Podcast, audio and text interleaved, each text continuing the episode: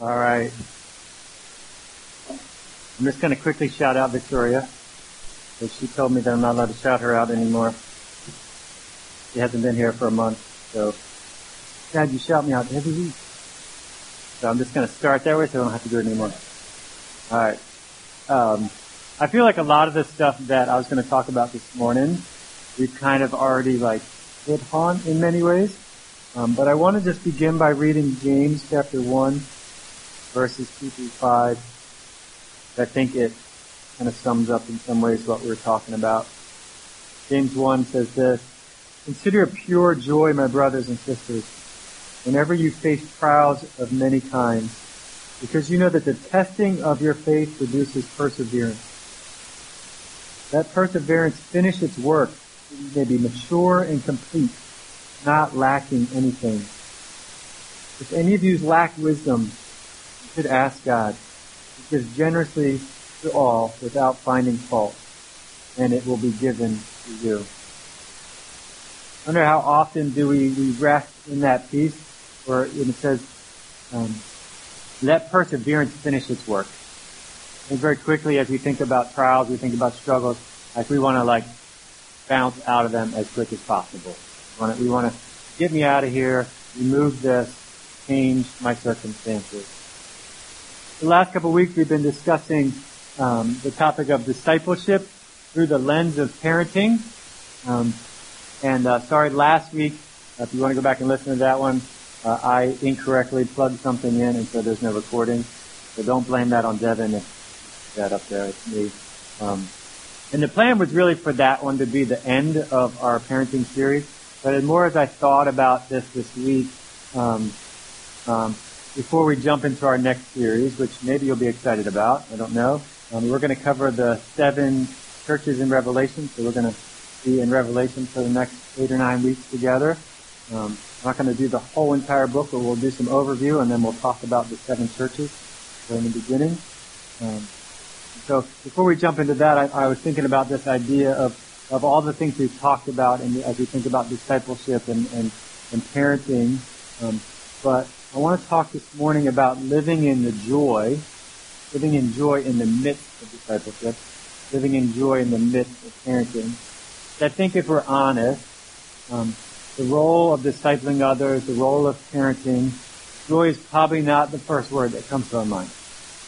Right? Like, uh, words maybe like hard, parenting is hard, or discipling others is hard. Um, maybe, maybe we think, um, it's frustrating. Maybe sacrificial is a word. Tiring, draining, overwhelming, um, physically and emotionally. I think those are kind of the words that we kind of would say as we think about putting those two things together.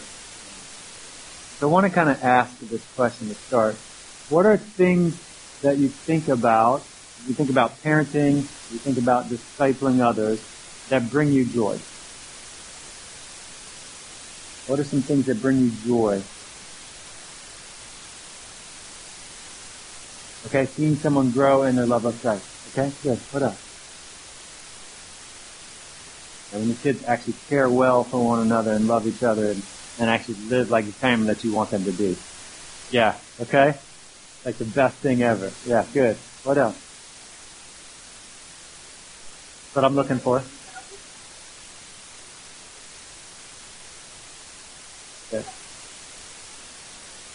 The stuff that you've been working on, they actually live it out. Okay? Good. Yeah. What else? Yeah. They finally understand it and you can see the change that's going on inside of them. Yeah, good. Yeah. Yeah, when they, they do something all of a sudden they weren't able to do before, now they can do it. Yeah. Okay? Yeah. Yeah, so those that we're discipling or our kids teach us something about God and remind us and all this things. Yeah, good. Yeah. Anything else to think of? I was kind of thinking through those things this week. I was thinking about, and even just kind of what you guys are talking about. A lot of them are like re- the result or the action of like doing the work. And I think if we look at James, what God is calling us to in James is actually to find joy not in just like the end product or, or what happens out of that, but like to find joy in the midst of it.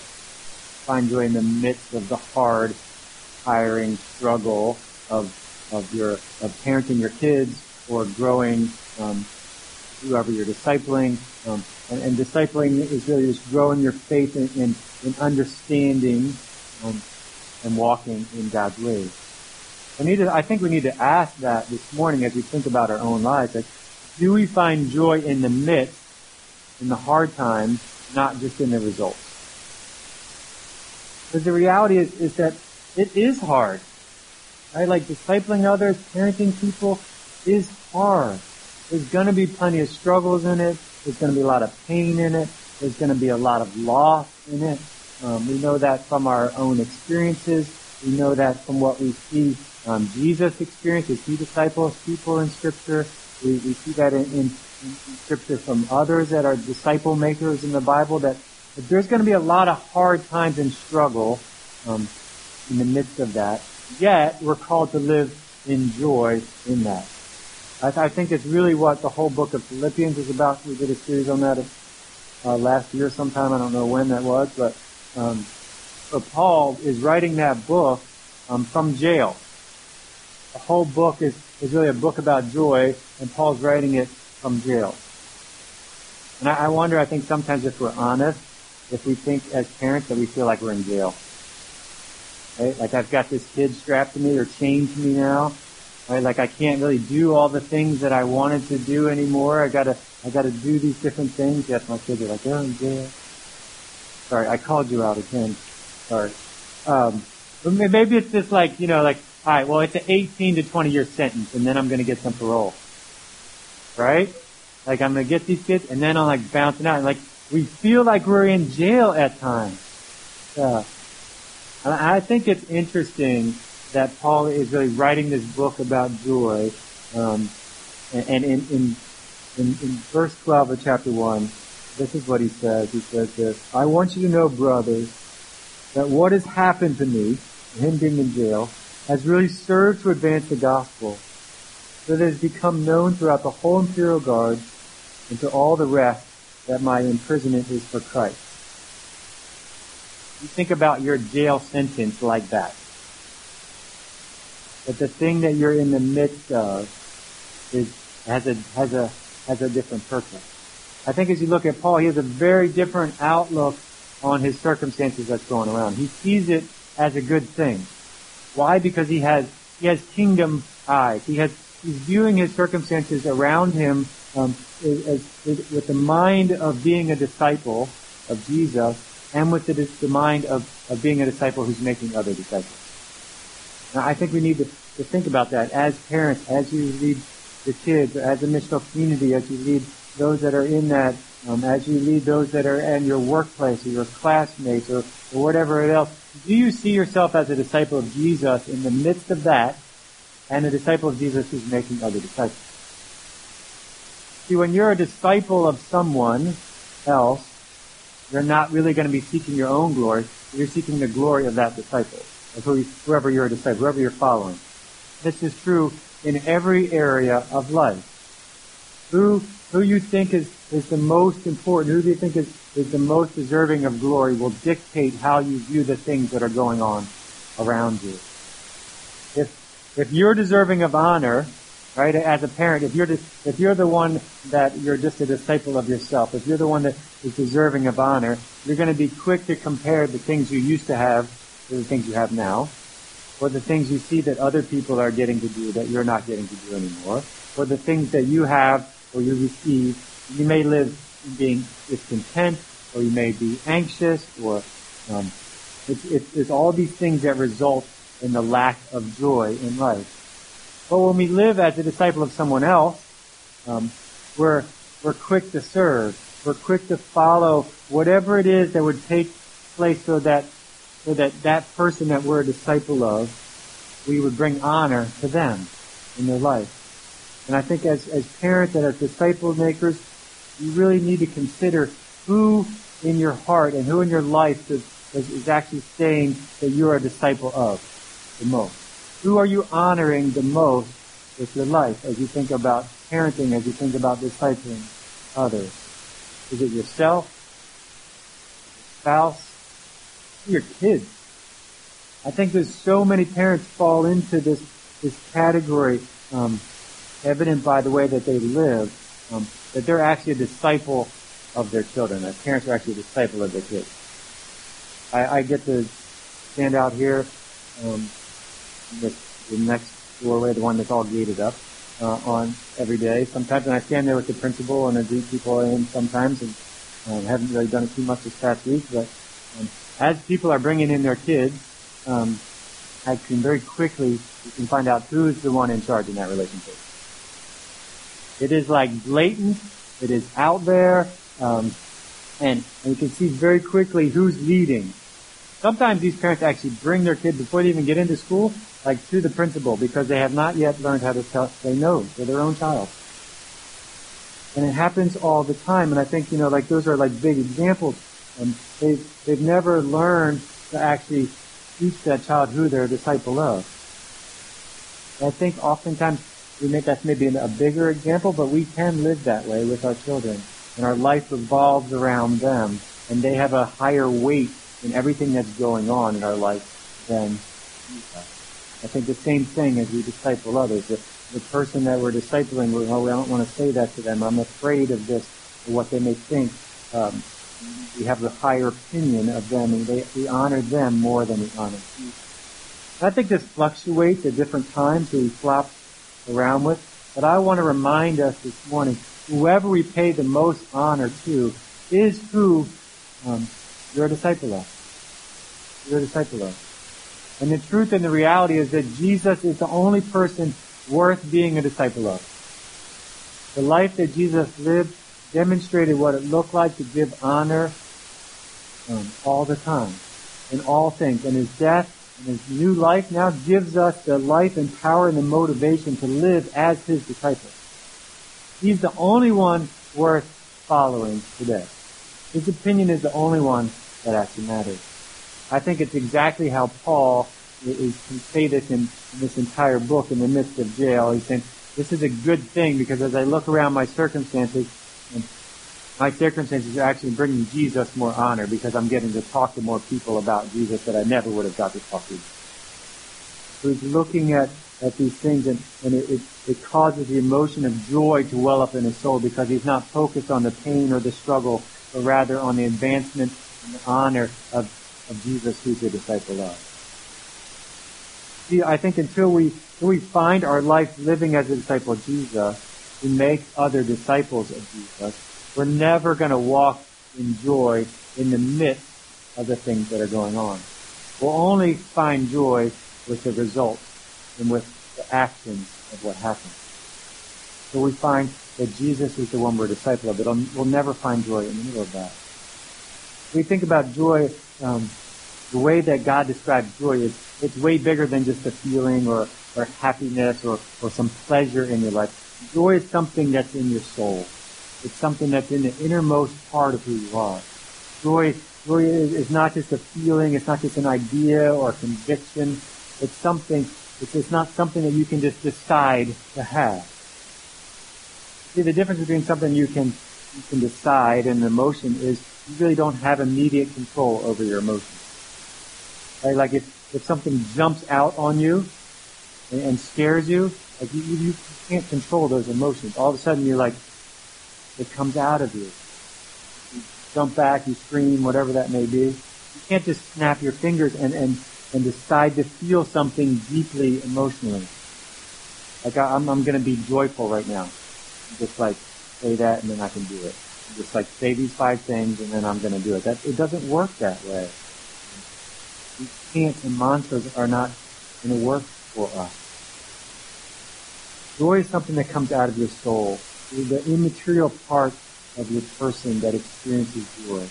The rest of your body may, may experience some effects of that joy. You may get butterflies in your stomach or you may have a spring in your step or whatever that may be. It may be tears that roll down your face because you're so joyful seeing what's happening in the life of people that you're, that you're, that you're discipling. But they're distinct. Those, those pieces are, are distinct from true joy. In the Bible, many places, God calls us to have joy. Um, but joy, like other things that God calls us to, are not something that are actually in our control. They're, they're immediately outside of your control. Joy is not something that you can just produce in your life. In Galatians 5, joy is actually talked about as a fruit of the Spirit. It's a, it's a product of the Spirit, which tells us that it's way more than just happiness or cheerfulness um, or a smile on your face. The joy is an emotion that is only produced through the work of the Holy Spirit in your life. It's not something that you can obtain on yourself without God. That real joy outside of Jesus is impossible. It's the fruit of the Holy Spirit. It's not something you can muster up to do. I, I think when we think about this idea um, that um, that as, as God does this for us, doesn't just like flip a switch often. He allows us to walk in the midst of things. Many of you were saying that. CJ talked about that a little bit. The piece of where, like, in the midst of those things, God is producing something in you, and He's reminding you, and He's teaching you who He is. And it doesn't just happen instantly. That you that you just rejoice all of a sudden in the midst of like someone beating you down. It doesn't just happen that way. But the Holy Spirit is actually given, um, according to John 16, to bring glory to Jesus Christ. Which means that the Holy Spirit opens the eyes of my heart to see the beauty of Jesus in the midst of what's going on. Not changing those things automatically. When I see that Jesus is in it and that He's with us and that He's walking alongside us, that, that then that's when He changes my heart and my soul that, that joy is actually drawn out towards Him. The Holy Spirit bears that fruit of joy in the midst of things by causing us to see the beauty of Jesus in the midst of that. See, this, this idea is that the Spirit really gives us the eyes to see how beautiful Jesus is. And that causes joy in our heart. And we get to see this in His Word, we get to see this in His gifts that He gives us, and we get to see this in community, in others, get to see um, in our neighborhood, in the world around us, that, that everything that God gives us and puts in our life is actually a gift, intended to be communicating something about Himself to us, so that we receive. And the more we see these things, the more uh, as opportunities to grow as His disciples, the more the emotion of joy will allow you to walk in the midst of the hard times. I think um, I want to flip on one other part in Philippians. Uh, Amy, you kind of mentioned this uh, in yours. In Philippians 1:18, it says this. I think it's up there. Um, what then? Only that in every way, whatever in pretense or in truth, Christ is proclaimed, and in that I rejoice. Yes, I will rejoice. the good news of that is that even when we are like not great parents, or we're not very good disciple makers, or um, or, or we do it with the wrong motives or the wrong heart behind it, um, or, or, or who we're actually being a disciple of in that moment. What Paul is telling us is, is outside of that. Jesus is being being proclaimed is not dependent on you and me. Jesus' honor is not dependent on how well you live your life out, or how well you disciple others, or how well you parent someone or, or how we disciple as a church. This, this honor is not based on that. Just like your and my value is not based on what we do, Jesus' value is not based on what we do either. You can't take away or add to Jesus' honor. It's already secured in who he is, and his worth is not based on how well we live that out, or how well we find joy in the midst of hard times. He's already received the honest ire, the highest honor, and His name is above all other names, and it's not dependent on how well we reflect that name. Which what that means is that in the midst of those things, we're now free to live in His way without the weight of having to succeed. Or without the weight of having to say, these results have to happen or else I won't have joy. Or, we, we don't, we won't have to live in, in the weight of, of, of complaining about how well we're not doing it or how well someone else or how someone else is doing it. You get to allow him to define success based on how he takes even our broken attempts to parent or our broken attempts to disciple other people um, and bring honor to himself in the midst of that. You know, today is, is Celebration Sunday, and as I think about celebrating, really celebration is really a reflection of joy. A reflection of joy. Well, we, we have this, this idea, we talked about this in the past, but we, should be the most celebratory people on the planet. We have the most to celebrate of any people that walk this planet because, because God has now changed us and called us into his family. So we get to throw the best parties, we get to throw the best celebrations as the family of God because we have the most to be joyful about. See, as a family of God, if we never celebrate together, never celebrate, something is wrong. Because you've missed out on what God has changed in our hearts, and so the joy causes us to celebrate. I think as you think about parenting, um, if as a family you never lead your family to celebrate and together to praise God, something is probably missing. If as those that you are discipling, whether that's in your missional community or in your workplace, if you never lead them to celebrate in joy, um, forgotten about the grace of God. Because Jesus loves us so much. He's given us so much grace. We've been blessed with every spiritual blessing, Scripture says, in the heavenly realm.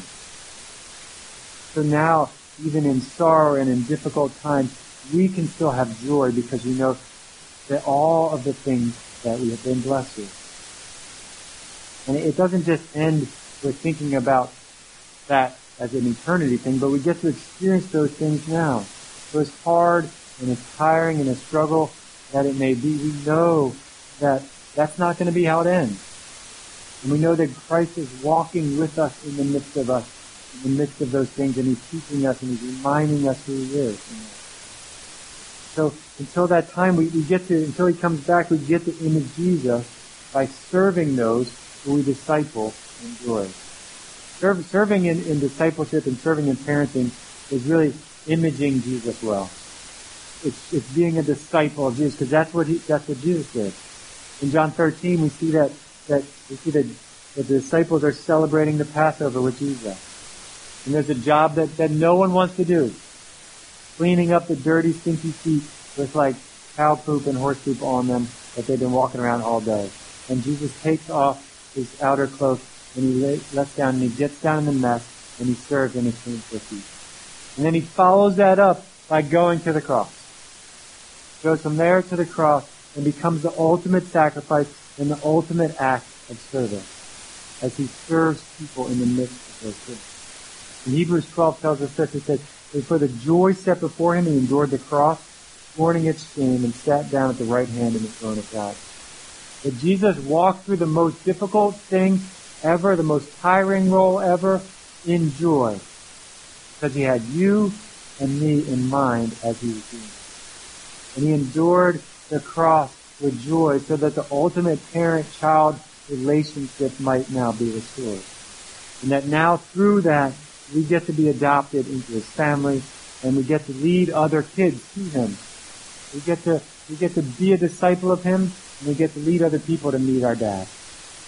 Because as a disciple of Jesus, we, get the greatest joy in doing that. And really as, as we transition and go to the communion table, that's what we're celebrating. At the, the communion table it is a celebration. It's a celebration of His goodness and of His grace, and it's a reminder of our need of that. So as we dip the bread in there and in, in the cup, we, we were reminded that we're just like Judas, right? I was talking to Chris this week, and said, you know, like someone told him about this, they were thought was like Judas in the cup. Like, yeah, I have to think about that. But it is a reality, right? When we dip the bread in that cup, we're being reminded that we were just like Judas. That we betray Jesus every day. That we're in great need of Jesus changing our heart and, and, and, and calling us back into that. And as we do that, we celebrate the goodness of His grace for us. Celebrate that He's now made us His disciples and that we don't have to walk through the hard struggles on our own. But He's in the midst of those keeping us and calling us to. And out of that, we celebrate and we bring great joy into those things. And so I'm going to stop and we're just going to pray and then we're going to go to the table and we're going to celebrate together and we'll sing another song and then we'll eat together and continue in celebrating um, the things of joy. And as we celebrated this morning, often those things that we shared wouldn't necessarily be things that most of the world would say these are things to celebrate over. We get to celebrate even the hard struggles of life and the things that God are teaching us and pursuing us in because He's a good God that loves us. So Father, we thank you that that you send Jesus. We thank you that you remind us in the midst of these things, in the midst of struggle, in the midst of parenting, that even though at times it may seem like we're in jail, that you are pursuing us in that, and that you have a plan and a purpose, and that, that like James says, that, that we persevere because we know that, that you're calling us into faith and you're calling us, you're growing our understanding of you. So Lord, I pray as a family that you remind us that you are the only disciple to follow, that you are the only one worth following. But I pray that, that you would change our hearts so that we don't that we don't become disciples of anyone else except for you. Lord, I pray that you would call us to that, that you would lead us to see Jesus, that as we go to the communion table, that you remind us of that.